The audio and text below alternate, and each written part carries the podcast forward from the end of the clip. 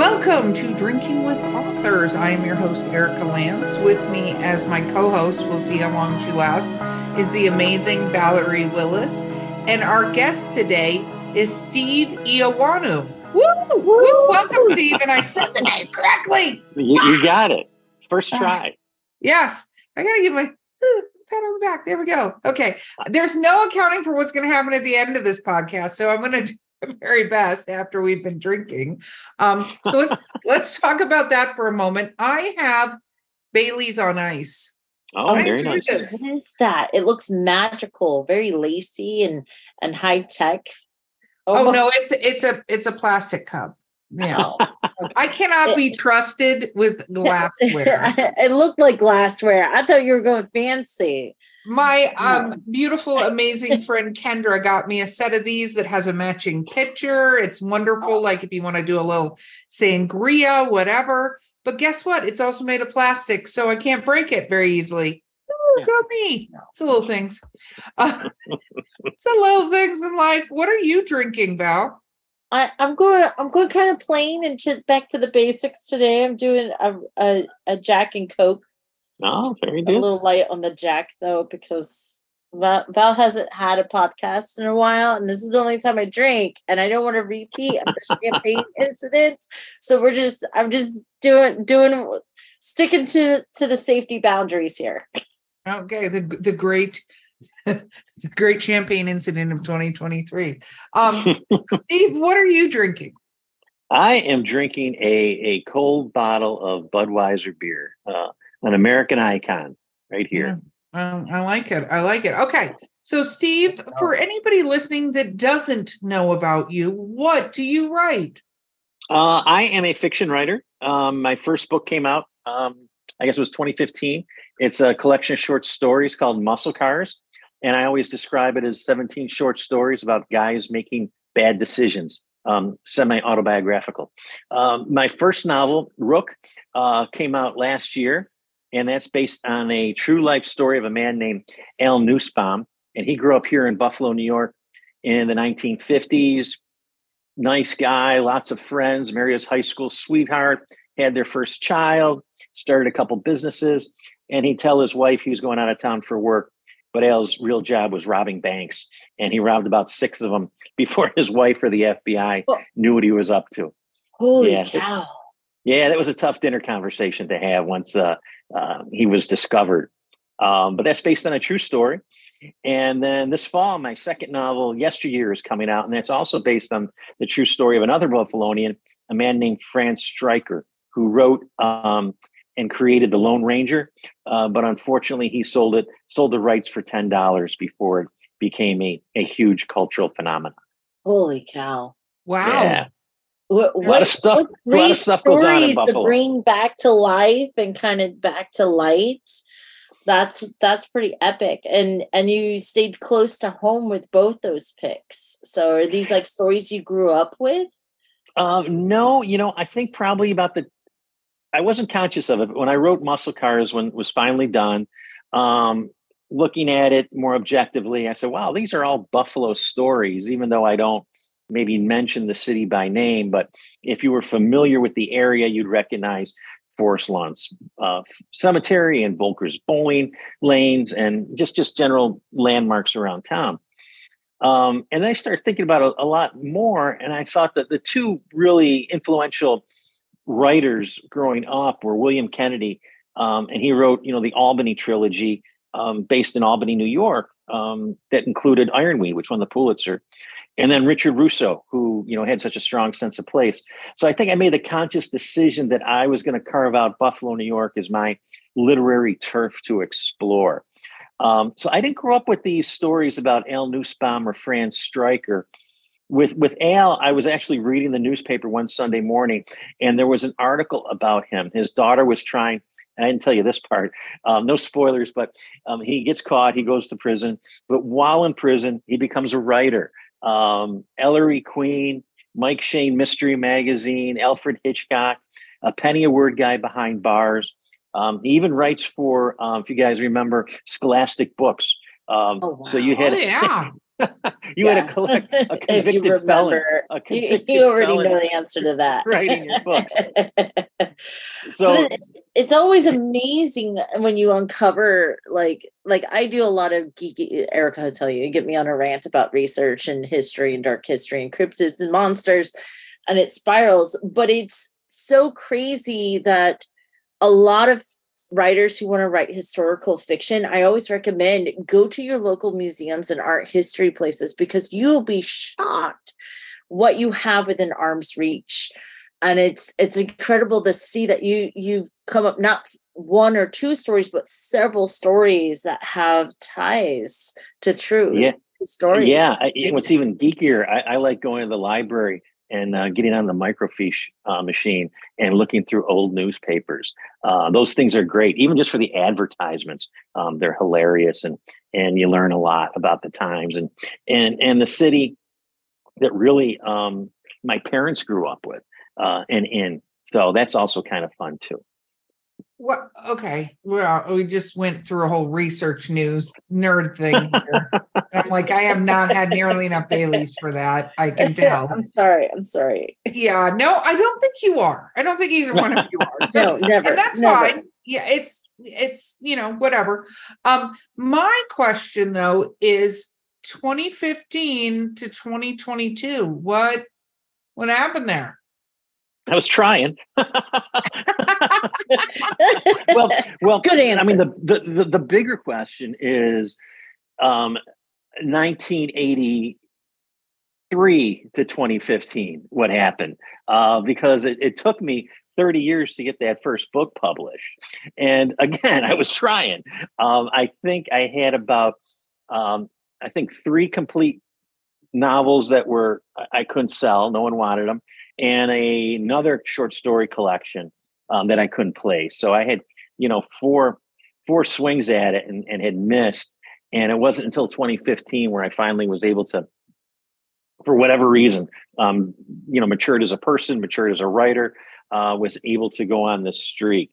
Um, so I started um, with that in mind. After um, Muscle Cars came out, you know, I wanted to write a novel. I'd always wanted to be a novelist, um, but I was I was gun shy uh, you know, with those three failed novels in the drawer. And I knew I wanted to write about Al Nussbaum, the bank robber. Um, so I approached it as three connected novellas uh, because I was afraid to call it a novel and actually write a novel. And so I spent, you know, a lot of time working on the novellas and um, showed it to the publisher of Muscle Cars and SFWP. And he said, no, no, no, just, you know, just be brave. Just, just write the novel. You can do it. Um, so I had to go back and and turn that into a novel. Um, so that took some time. Um, and then our friend COVID came along. Uh, so yeah, it kind of throw things off. But the, the good news is is Rook came out last year and and yesteryear is coming out this fall. Wow. Wow. Okay. Congratulations. Yes, Thanks. congratulations. And why, when you say that you had three field starts, did you try to send them to like companies and you know publishing companies and stuff? Yeah, I'm traditionally published, so I'm I'm not a self-published author. Um, so I was trying to, you know, get agents. I was trying to get independent presses and university presses um, to pick up and accept my stuff, and and uh, I didn't have any luck, uh, you know, for, for three decades. Um, but you know, I kept I kept trying. I kept getting up at five in the morning and writing and trying to get better at my craft. And and like I said, for whatever reason, you know, things kind of clicked into place for me. Um, you know, about you know eight ten years ago. That Well, that's very cool. That's very, very cool. Um, okay. Uh so this thing what you say you always wanted to be novelist. Talk about that a little bit. Yeah, I can remember. This is going back to, and I'm dating myself if I haven't already. Um, I think I was a senior in high school in, in 1981 when John Irving's The Hotel New Hampshire came out. And I remember reading that. It was actually serialized in Rolling Stone that I used to subscribe to. Um, and my sister and I used to fight over when when the Rolling Stone would come, would be delivered because we wanted to read the next installment of the Hotel New Hampshire. Um, and that Christmas, my sister Sue uh, bought me that novel um, and I read it. And when I finished it, I thought, man, I'd love to write a book like that, something that you, you're laughing because it's so funny until you realize how sad it is, and he he gives you that emotional twist, and I love that about um, Irving's work, especially his early stuff. And uh, I think at that point, I decided that this is what I I think I want to do. And when I took my first creative writing course a couple years later at the University of Buffalo, um, that's when I knew that this is something that I was going to um, pursue. I like it. I like it. Okay. And so what so what are you working on right now? Well, it's funny. You know, I had um um yesteryear done and we decided to, to hold off publishing that because we didn't want it to compete with Rook that came out last year. So we delayed that a year. Um, and then, of course, COVID hit. And I was alone in a, a big house with a little one eyed dog um, probably drinking too much uh, during the lockdown. And I wrote what I call my pandemic novel, even though it has nothing to do with the pandemic. Um, uh, I always say that people read sometimes read to escape. I wrote to escape, you know, just because it was so awful and so lonely and the, the news was terrible. Um, so I wrote something just for myself. I just as something to, you know, get away from reality. And so I wrote a, a novel. Um, based in uh, based uh, uh, not historical novel per se, not based on a, a, life of anyone like Rook or Yesteryear it was, but um, it's set in 1942 here in Buffalo. It's called After Pearl, mm-hmm. um, and it's uh, a noir novel. It's about an alcoholic detective with a little one-eyed dog, and he he wakes up on the floor of his hotel room, and there's five shots missing from his gun, and um, the police want to talk to him about a missing person. And so the novel is that the Ooh, detective has yeah. to piece together the last five days of his life and of course solve all these mysteries and and try to stay sober. Um, as we all take a drink. um, yes, we all take a I'm drink. not trying to stay Let's sober. Hope we don't wake up that way, sir. Yeah, yeah. but what so a great I, way to hit the ground running. yeah, so I wrote that and it was great. And I, I remember blogging saying, I don't know if this will ever get published. I'm just doing it for myself because I mentally I need to do this um, just to get through this. And lo and behold, my my uh, my publisher liked it, so that's coming out in 2025. Um, so we're going through the final edits now, and I think it's going to be a series. So I started on the the second um, Nicholas Bishop detective um, novel. So Love how it. did that end up flowing for you? Because that, that's a little bit different than writing about, even though you're writing about real people and you're having to add stuff. I always say this about even if you were biographing them, which you're not, right? But mm-hmm. we have no idea how the conversations actually went sure. down unless they're recorded, right?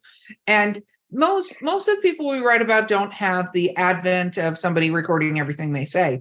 So how was that though, switching gears and going back to the more fiction route where it's not based on real characters that you have to have a degree of authenticity to? Look at me saying all the big words, Val. All the big words. I'm jealous. uh, you know, bit of I, Bailey's. Mm-hmm. I didn't have a problem because, like you said, I mean, you have the basics of. I knew the basic of Al Al Nussbaum's life. I knew the basics of Fran Striker's story with uh, how the Lone Ranger um, came to be and why it came to be. But the rest, you know, was really pure imagination. And with with yesteryear, it's a lot of there's some magical realism in there. Um, I've got curses in there. I've got uh, it's part noir. It's it's it's it's a lot of fun. It was fun to write. Uh, hopefully, it'll be fun to read. Um, so that was really I used the basis of, of Striker's life, you know, to take off and create um, my my interpretation of Fran, and I put in other um, characters who were his contemporaries. Um, uh, Jimmy Slattery was a late heavyweight champion here in Buffalo. Um, at the same lived in Buffalo at the same time. He's in the novel. I don't I don't know if they ever cross paths, uh, but he's in there. Um, FDR makes an appearance. Uh, it's just why not? why not? I mean, he was why just not? elected. But of course.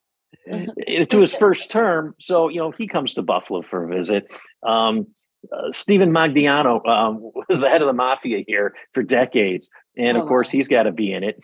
Uh, so I really created my inter- fictional interpretation of those people. So when I switched to After Pearl, it wasn't really any different. It's still trying to develop fully rounded characters. Um, you know, and I just didn't have any starting point. But um, for whatever reason, with that novel, I, I didn't need one. I was just ready to um, get away from COVID and the news and just dove right in.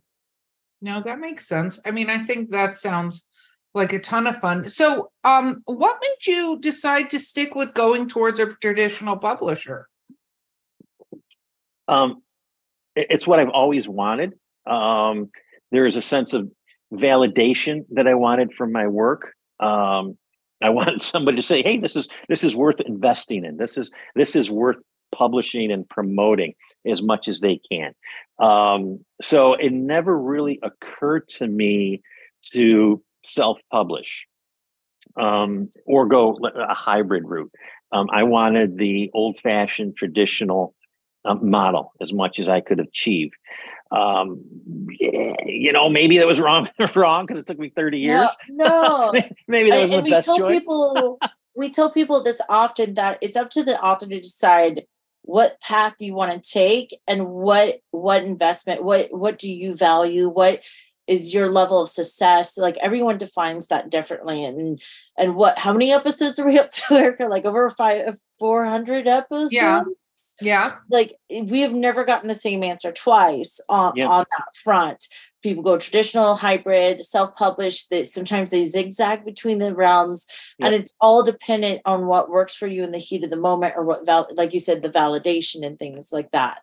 So uh, us asking that is not like a judgment call here or on drink with others. We're just we always want people to share their experience and their reasoning behind it because who knows there's a writer out there listening to this today who's like yeah that's that's what i was yes and and hear that it is possible that you can hit those goals Yeah, yeah. You know, for my, it certainly took time. uh, And I think um, it but- does. And I think it's what your life goals are like, you know, to, um, and what level of control do you want to have over the process when it comes time to do the process?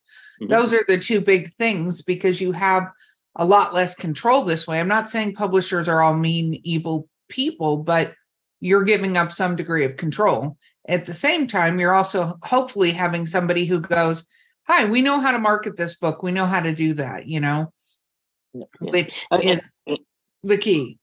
Yeah, and I, I always had the the basic idea that um, writers and artists should be paid. Uh, we shouldn't have to pay to get our work out there.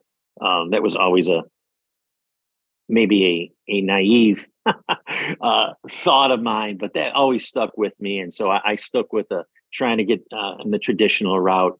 And even you know before Muscle came, Muscle Cars came out, and I was looking at myself honestly, saying, "Man, you're no closer getting published than you were, you know, 30 years ago." Um, my decision was, well, you know, there's there's millions of people that go and play tennis on the weekend. They're never going to play in Wimbledon, and there's millions of people that go golfing that they're never going to play in the U.S. Open or the Masters. Um, I don't golf. I don't play tennis. I write, um, and so if I don't get published, I don't get published. But I'm not going to stop after all these years. Um, so I just kept hacking away at it.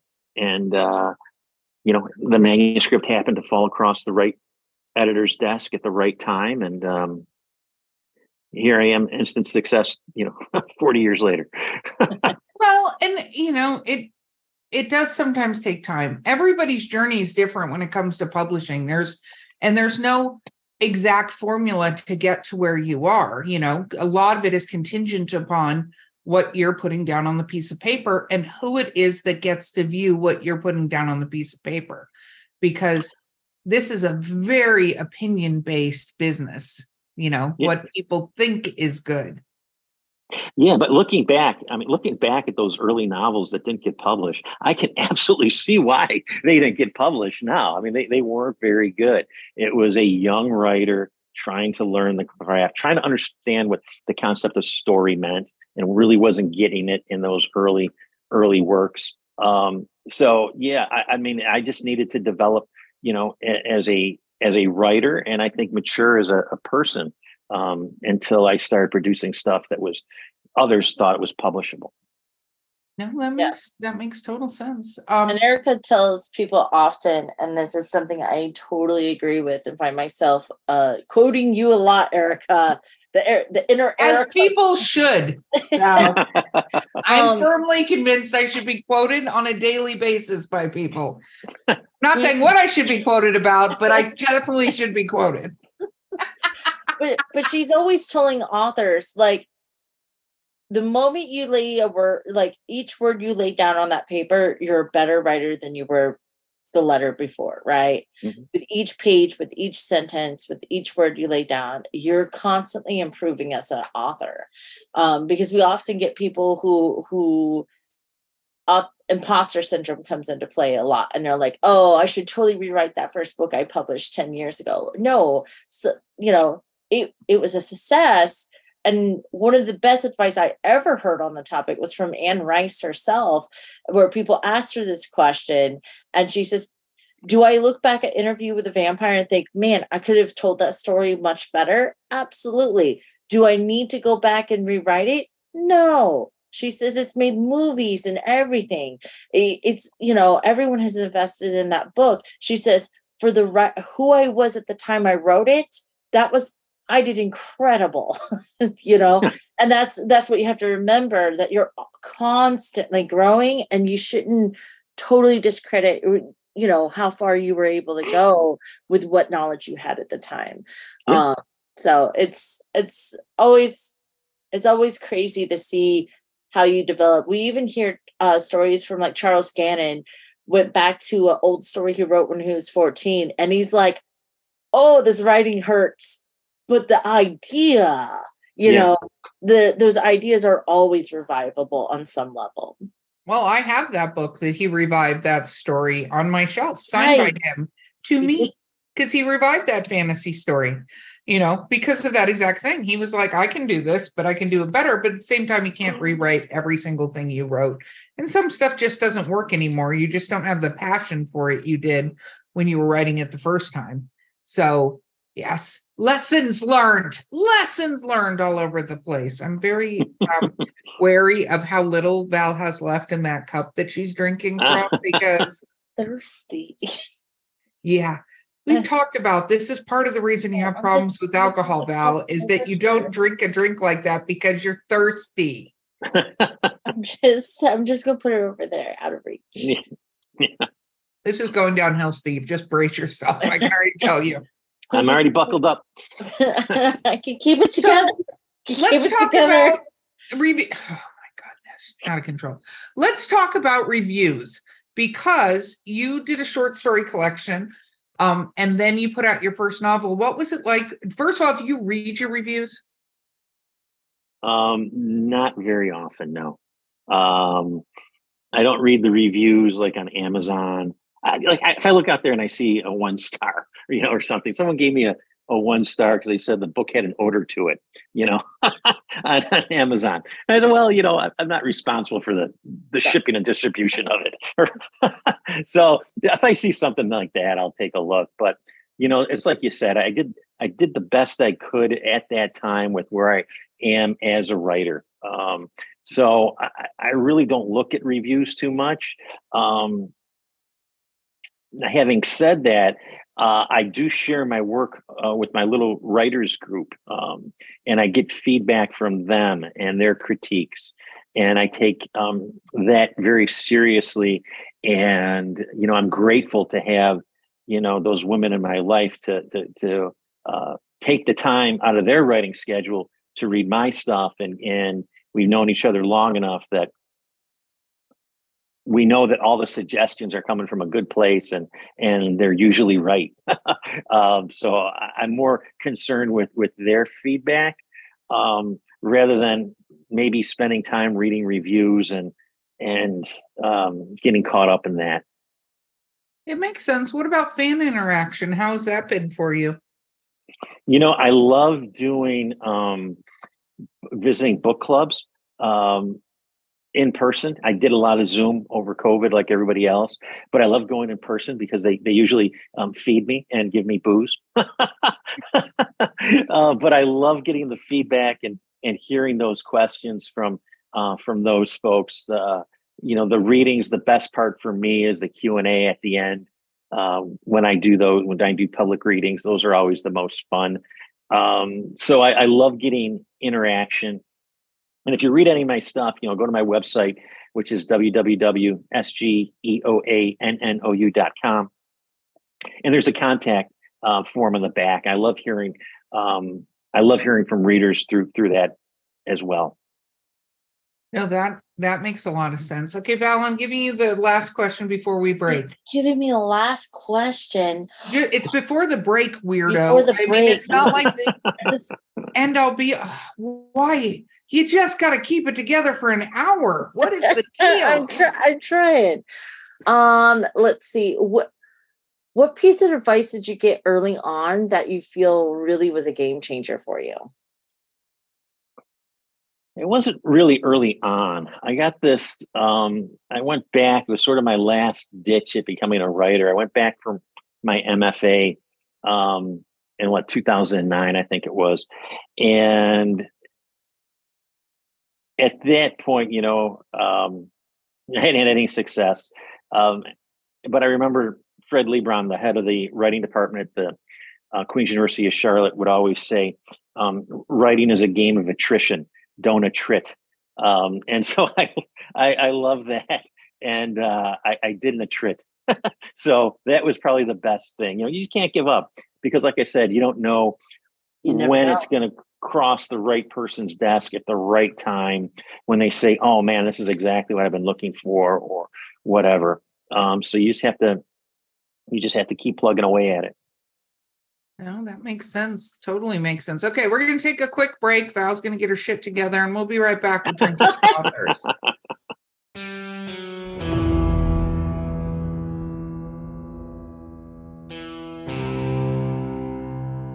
Listeners, you know me, Eric Lance. You're just listening to me in the podcast that you had. But guess what? I'm doing something new. Yeah, she's joining me, Mark Muncy, the author of the Eerie, Florida book series in Eerie, Appalachia. And we are hosting a new podcast called Eerie Travels. Woo woo! Eerie Travels, which covers things like ghosts, cryptids, weird stuff, UFOs, men in black, all kinds of fun things that people talk about and I'm sure you've discussed with friends.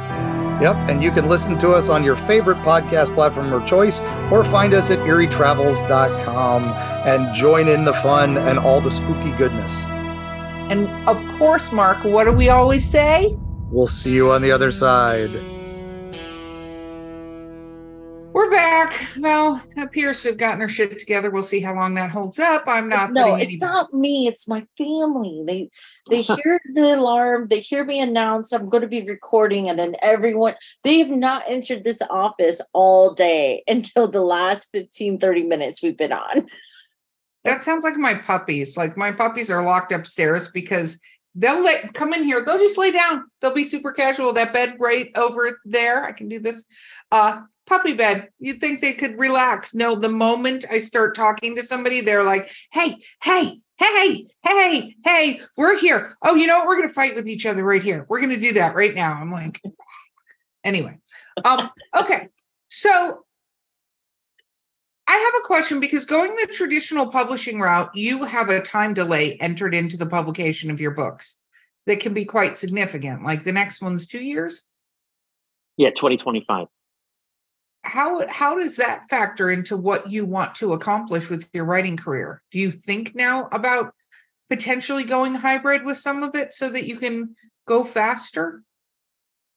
No because the, the reasons that the delay is is to give ample time to market and promote the book um, prior to publication. Um, that's one factor. Uh, the second factor is having these books come out in succession, you don't want to end up competing with yourself and and short short short shift the the first novel uh, or the previous novel because you're already promoting the second novel. Um, so those were the reasons why we the pub dates were de- determined Um, you know, because it was more of a business decision than anything else. Um, from a creative standpoint, it kind of gives me a cushion to to come up with the seventh second book in the in the series uh, because when I started that book during COVID, it wasn't going to be a series. It was just a, a standalone just to get me through the lockdown. Um, and so now it's grown into a, a, a, series, which I hadn't mapped out or planned for. Um, so I've started that, you know, I'm about, you know, 70 pages into the first draft, not far at all. Um, but knowing that, you know, realistically, that book's probably not going to come out um, until 26 or 27 gives me time to work on that and, and get that one ready. Mm, that makes sense. That makes sense. Okay. So going back to why this took so long to begin with, because you said you always wanted to be a writer. Sorry, yeah. we Scooby Doo back in time. I'm allowed to do that, you know, on the show. we have a, a Scooby Doo time machine. So why do you think it took you um outside of finding the right thing, but why do you think um uh, and maybe you did already answer it, but like why it took you so long versus, um, you know, if you wanted to be a writer since college or whatever, you know, life life happens. Well, uh, life certainly does happen. Uh, you know, marriages, children, divorce, all that stuff happens, right? Mm-hmm. Jobs. Um, but I mean, the real reason is really my, my writing wasn't developed enough um, to get published at that time. The, the work just was not good enough. Um, I wasn't developed as a writer enough um, to to um, be published by a, a traditional publisher. Um, I don't know why it took me so long. I wish it didn't, uh, but that's okay. I mean, everything is working out um, it just didn't go quite according to plan. Um, what you know, my plan. Go ahead. Go ahead. I was just say, you know, when I was in uh, grad school in '86, um, this is a time that um, Bret Easton Ellis was coming out with his first novel, and Michael Chabon, all those American male writers who were about 30 years old, and they're about four or five years older than than I am. And I thought, well, that's going to be me, right? I mean, I'm in grad school. I'm working on my thesis. Um, this is when I was getting my my MA, not my MFA. And I said, well, I'll be I'll be one of those guys. I'll, my first novel came out when I was 30. And you know, 30 came and went, 40 came and went, uh, 50 went faster. Um, but I just wasn't developed enough. I just wasn't um, producing consistent quality work over the length of a novel to to get it published. I think one of the drawbacks is I didn't really under, understand the concept of story. Um, I didn't understand how to structure a story over a long, in the long form. Um, and I had to learn that. And I was primarily at that time uh, working alone in a vacuum, not sharing work, um, which I think looking back was a huge mistake in my development. Um, but I, I just was not surrounded by writers or creative people at that at that point. Um, but, so I think that played a huge part in why it took me so long to get here. That makes sense. What about um, what are the first three books about? Uh, so Muscle Car is a short story collection, like I said. No, um, not the ones that are published. Okay. She's curious. Oh, the ones, ones that, that, are hiding in the door. Yeah, no, we're going back in time. I already you, knew you can take a, a swig of your beer. We got this. Take a swig of your beer. Man. um, let's see. There was one that wasn't completed. It was called uh, Guest of the Bride. Um, and that was, I guess, an attempt at a, a, a rom com when a um, j- jilted ex boyfriend gets a wedding invitation to his ex girlfriend's wedding. Um, that died on the vine. Um, there was a short, there was a novel called Rounding Third. Uh, that was set in Charleston, South Carolina. That's where I was living for uh, 10 years. And that's about a man who, a family, and they buy an older home in Charleston. You know, Charleston's very historic town. And beneath the stairs in this dark, dingy um, basement, and basements are kind of rare in Charleston, but our house happened to have one. Underneath the stairs, in the cement, in the floor, is a tombstone. Um, and it's it turns out it was the um, person who really invented baseball, not Abner Doubleday. Um, but of course, the whole idea that Abner Doubleday invented baseball is kind of that myth has kind of been uh, uh, proven to be false. Uh, so you know, the novel was kind of like, eh, eh, eh, I, I, missed that one. That I missed my window for that one. Um, and then I wrote a novel called um, Slip Kid, which actually I, I turned into a short story that's in muscle cars and actually a short screenplay that that won the Denver Film Festival in 2011, I think it was.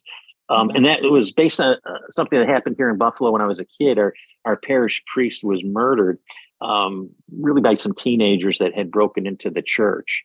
Um, so I, I, thought that was definitely my first novel. I just felt it. I mean, it was so right. Um, it, it, just seemed right, and it it wasn't. It just didn't work as a novel, and I couldn't let that story go. And like I said, I just kept whittling it down and whittling it down and whittling it down, and it really became the the centerpiece of the the Muscle Cars collection.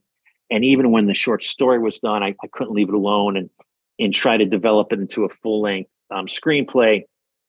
Didn't quite make it. It's a short, um, but uh, like I said, it did win the award out in in um, in Denver.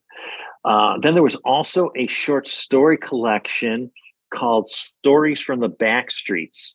Um, and again, and all these looking back, I can see that the the the turf that I'm exploring and the char- types of characters and the neighborhoods, all those were in those early manuscripts. Um, they just weren't developed fully. Um, they just weren't um, done well enough. Uh, but I can see that the, the, stuff that I'm doing now traces directly back to those early manuscripts. Uh, that yeah. short story collection um, tried to have them as uh, interlocking stories, uh, connected stories, um, because I love that in short story collections. Um, the things they carried by Tim O'Brien's one of my favorite books, and the way he connects everything in those stories is, is just brilliant. I was trying to do something similar in an urban setting, and um, uh, I, I just couldn't pull it off. Um, but it was good practice. It was good training, and um, like I said, the roots of what I'm doing now uh, are back in those early failed manuscripts. No, that totally makes sense. I just wanted to go back in time and Scooby Doo to see where we started from. and it sounds like you were right there on the edge of what your vein was. You just hadn't found how to to like you said to capture yeah. the story in a way to immerse the readers in it fully. Uh, I know, like one of the exercise I give uh, at workshops is if you're struggling with story, um, when you look at a scene, make sure that you're using all five senses, right? You want to kind of bring them all, root them into the moment by using stuff that they've experienced as a reader and then overlay your story into it a little bit. But I mean, being able to use what's around you and your history and stuff really does help help out but sometimes it can be hard to capture it at the same time so it's sort of a double-edged sword there yeah. Well, I, um, I was also going to mention, I still think you should bring that preacher story back. Uh, you know, in, she's into true crime. She loves that stuff. yeah, I vote for you to bring that story back because it sounds like it's close to your roots and maybe it's just a smidge off from where it needs to be. Uh, maybe, uh, maybe you know, I've got I got some other projects I like to get to, um, but that was like a, a coming of age uh, novel um, set in the 70s when I grew up. Um, so there was the cars of that time and the music and, and, and the city itself that was uh, really at that time heading in the wrong direction with, you know, the re- jobs leaving and heading south and, uh, you know, Bethlehem steel closing and all those things that happened when I was, you know, growing up. Um, so you never know. You never know when um, it's kind of funny. You know, there's so many books and laying around the house, and then I may pick up a book that I bought 20 years ago and haven't read. And for whatever reason, oh, that looks, you know, that looks like appealing to me at that particular moment. And I'll pull it off the shelf and start reading it. I think sometimes with our, our past um, writing attempts, there's always that possibility that you open up the file cabinet or go on a certain hard drive and and you see it there and you know something pulls you in and the next thing you know you're uh, you're waist deep in it again trying to figure it out Well, I'm I'm voting for you to get waist deep in that one again. you never know I mean, it's it's a very you know a, a lot of those themes are still relevant today, and it's a very interesting thing to have a spiritual leader taken from a community, like because that's that's a whole different. I mean, the loss of anybody is terrible for the most part. There are some people that I think, unfortunately, because they don't have justice applied to them, we kind of cheer a little bit when things happen. We're like, ah, that's karma. Ah.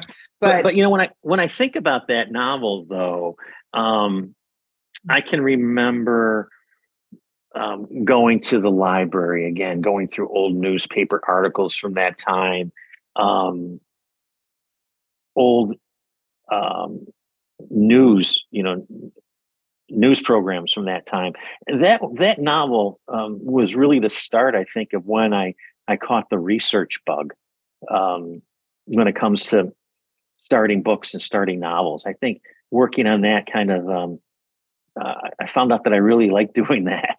Um, so, you know, again, the roots go back to those early works that didn't come to anything in terms of a published work, but I think it helped me develop as a writer and um, maybe even as a researcher. Oh, well, that's good. I mean, there's definitely something great out of that then. Um, Val, you're going to get the last question before literary briefs, so don't make it a Oh. literary briefs question. Oh, I know, and that's that's what I.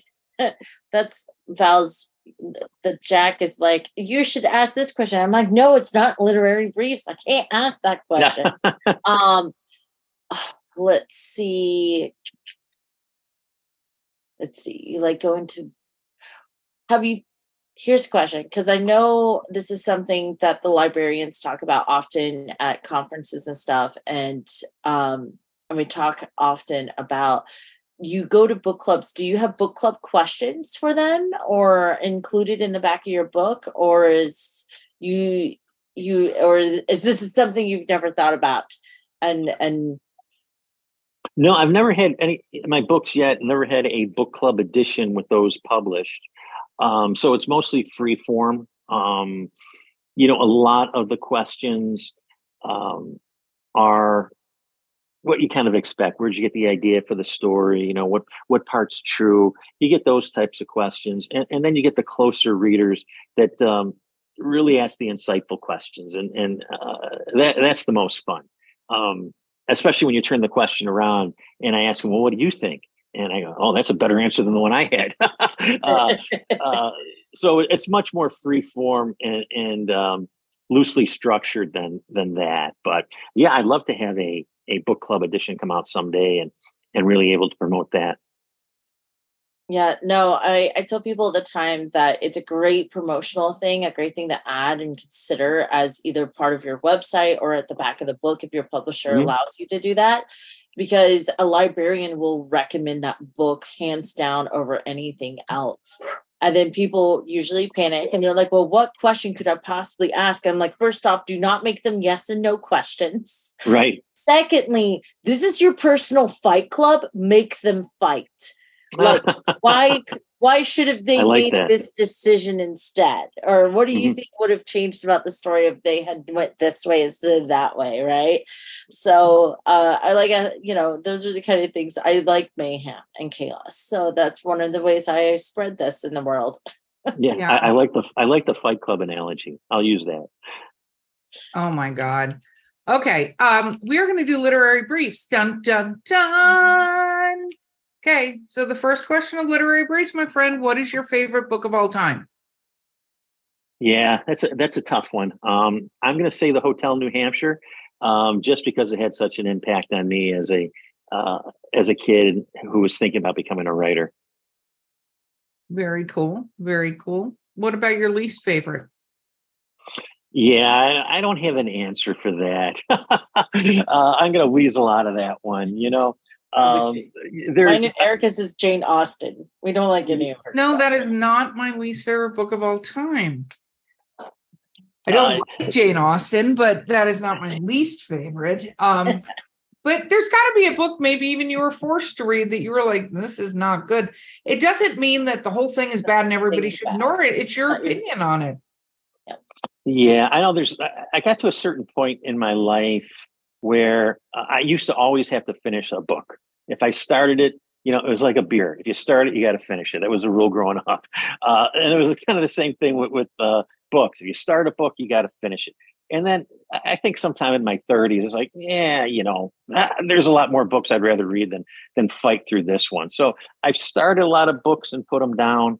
Um, but least favorite, um, you know, I really, I really don't have one. I've got books that disappointed me, uh, or I just didn't get it.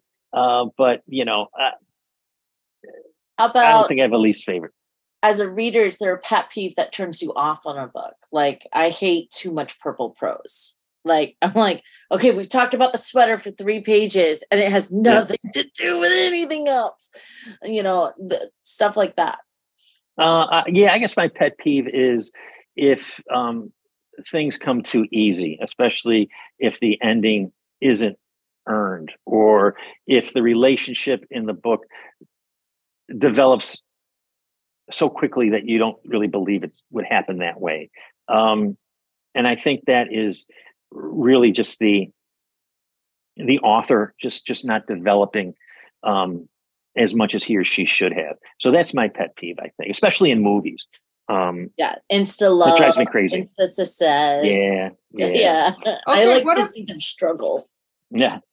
Um, bring that in, Val. What the hell? Um, what about uh, your favorite trope for you as a writer to write? What is your favorite trope to write?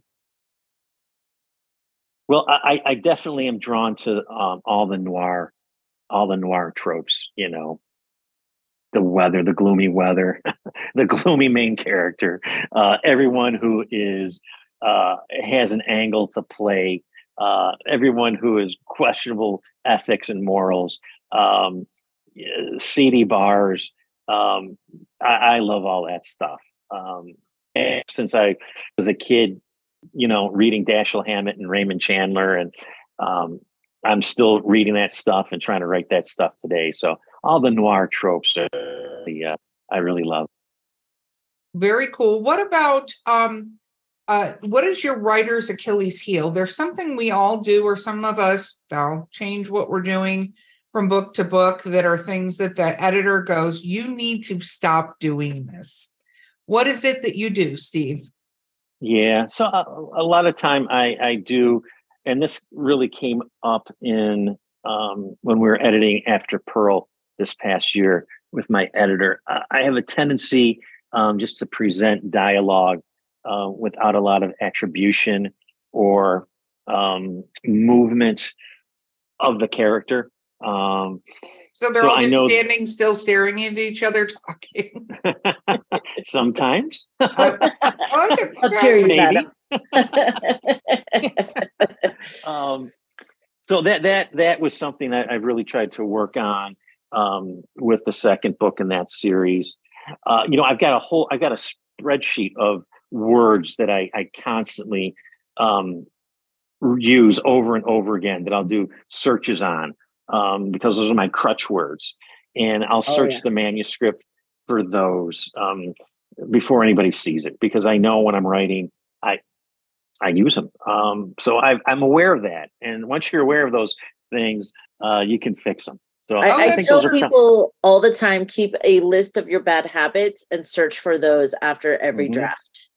Like it does. And and just acknowledge it's part of the process. You're not a writer, but you're a stronger writer for acknowledging you have those. Like Erika's characters are always realizing stuff. They're always hey, they re- don't do that anymore. No, nope. they don't. They don't. No, anymore. because when I the moment I start typing that word, I'm like, mm, Um, I don't think they're realizing anything. I think that I need to shut the hell up.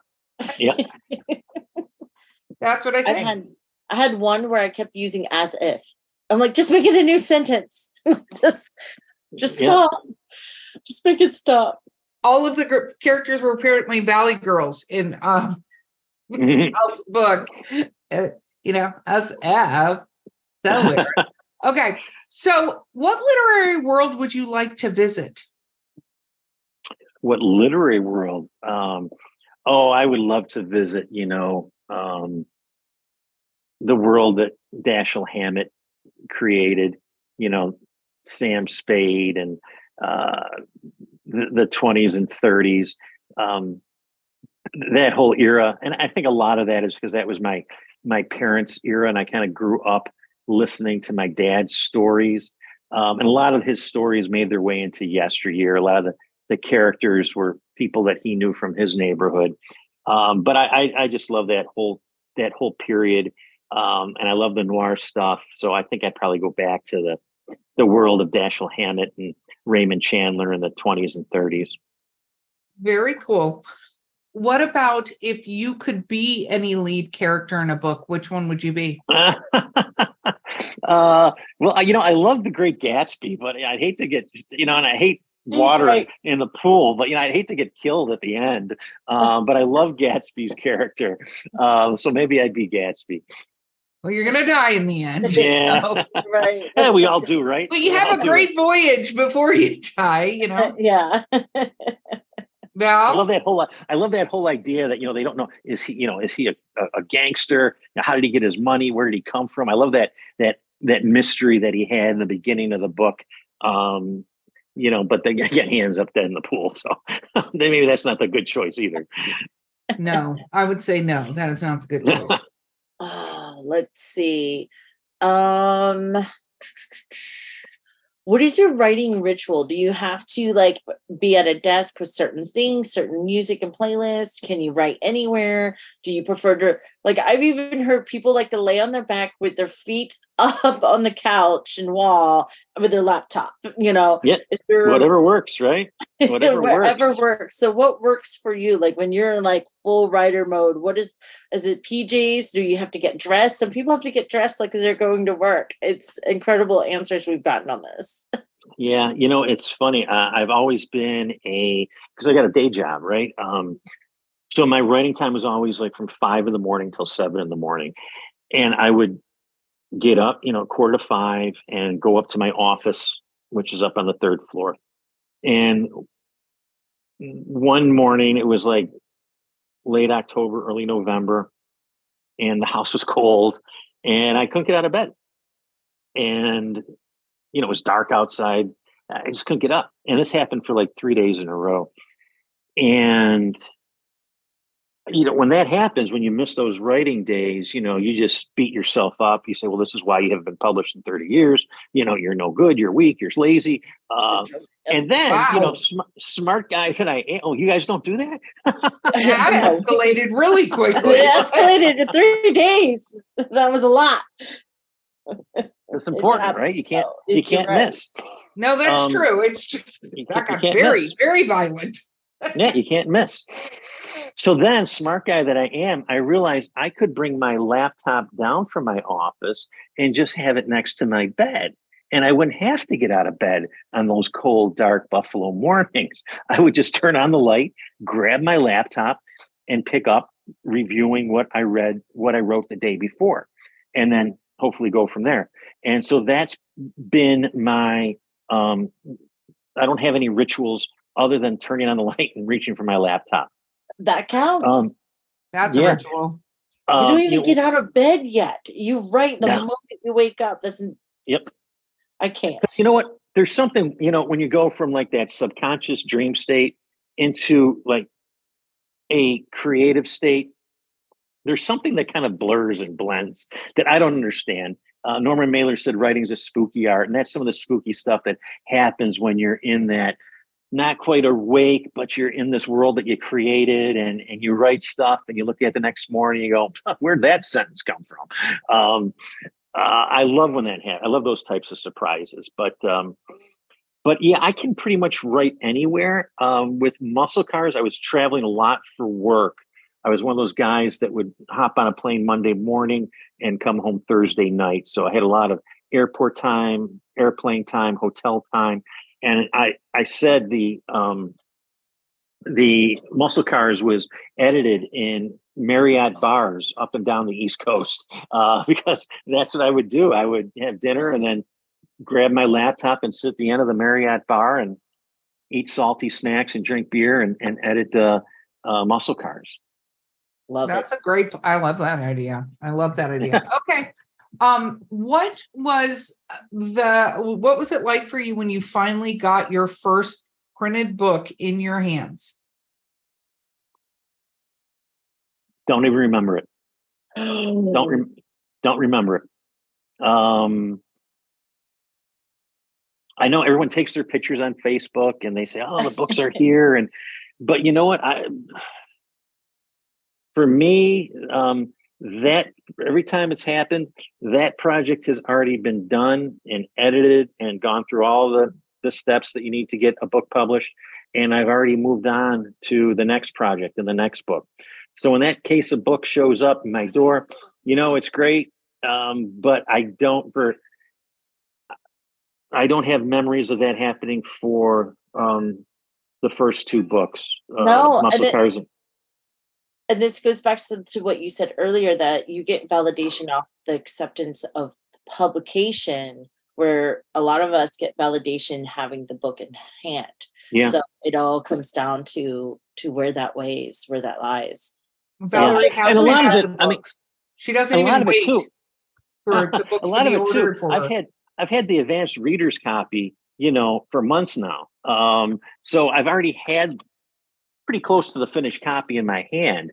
Um, and those go out, you know, to the advanced readers and reviewers and stuff. Uh, so I, so the book's been in the house and living with me, you know, you know, for six months already. Uh, so when that book comes, it looks just like the one I have here. Right? Uh, it it doesn't. It doesn't have a lot of emotional impact from me. Um, but I still take the picture and put it on Facebook and Twitter. But well, you're supposed to do that. yeah, You are supposed to do that. Okay. shameless promotion Um, Val, I'm going to ask a question, then you get the final one. I'm giving you warning so that you stop being a weirdo about this. Okay. what is um a place that you would love to visit if a cost and time and all that was removed from this? Where would you like to travel? yeah, Greece. I've been there twice. Uh, I'm Greek. I'm a Greek American. My father, first generation. My dad came over in the 20s. Um, just came back. Uh, my niece got married in Athens um, in June, so we were in Athens for five days, and then the island of Paros for five days. And I just love the islands. Um, got up every morning and, and wrote there uh, while my, my my sisters and kids were sleeping. Um, so I, w- I would go back to to Greece in a heartbeat. Very cool. Okay, Val. oh, always always me and i have to think of something and I just gave you all I that. know you gave me a it. warning and he and he answered so fast at the, the time frame. Sorry. Um, no, if you could sit It's not your fault, it's hers. if you could sit at a bar and have a conversation with any author dead or alive, who would you love to spend the day with or pick the brain of? Wow, that, that's a good question because I, I have thought about that over the years, right? I mean, you know, ever since you were in in high school or junior high when you read Catcher in the Rye and he talks about you know wanting to have a beer with a you know a writer, you always think about well, who would it be?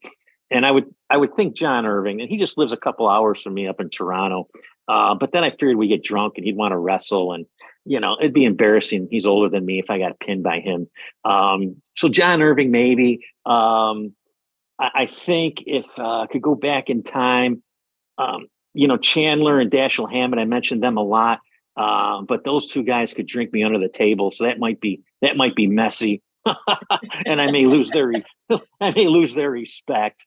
Um, so I'll go with I'll go with Richard Russo. Uh, he, you know, he's a New York State writer, not a New York City writer.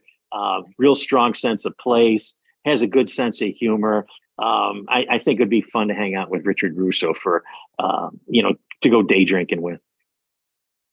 I Um, like it. I like it. Um, okay, so question.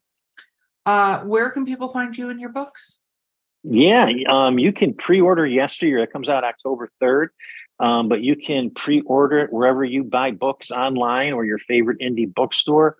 Um, you can get it at my publisher sfwp.com or my website, uh, which is E O A N N O U dot com. And uh, you can pre order it. And um, all my other books, uh, Muscle Cars and Rook, are available as well. Very cool. What about social media? If people want to cyber stalk you, where do they find you? Yeah, I'm on Twitter and Facebook. Um, just dipped my toes into Goodreads this week. I'm not sure why I haven't been there yet, but uh, you can't do everything. Um, so yeah, you can just you can just look me up um, by my last name. There's only one writer out there with my last name, as far as I know. So I'm It's easy to find. advantage, sir. Has an advantage. Yep, absolutely. Oh, I get Steve. It was so wonderful having you on this podcast. Oh, with thank us. you so for much. Here. Yeah, I had a fun. Absolutely. Okay, this has been Drinking with Authors. I have been your host, Erika Lance. Please don't forget to like, subscribe, all of those wonderful things. You have the device in your hand, hit the buttons now. My co host today has been the you can tell she's already drunk, Valerie Willis. Wow. You Are- make it pick on me all the time. You make it easy. I do. Ah. but I love you. And our guest today has been Steve Eoannou. Ooh, Oh, oh, oh, oh. ooh, look at that. Look at that. The, the, the Bailey's tried to trip her up for a hot minute. Yeah, it was a good save though. Yes, you are. I think so. Me and my Bailey's, it's gone. Think so. Um, but we will catch everyone next time.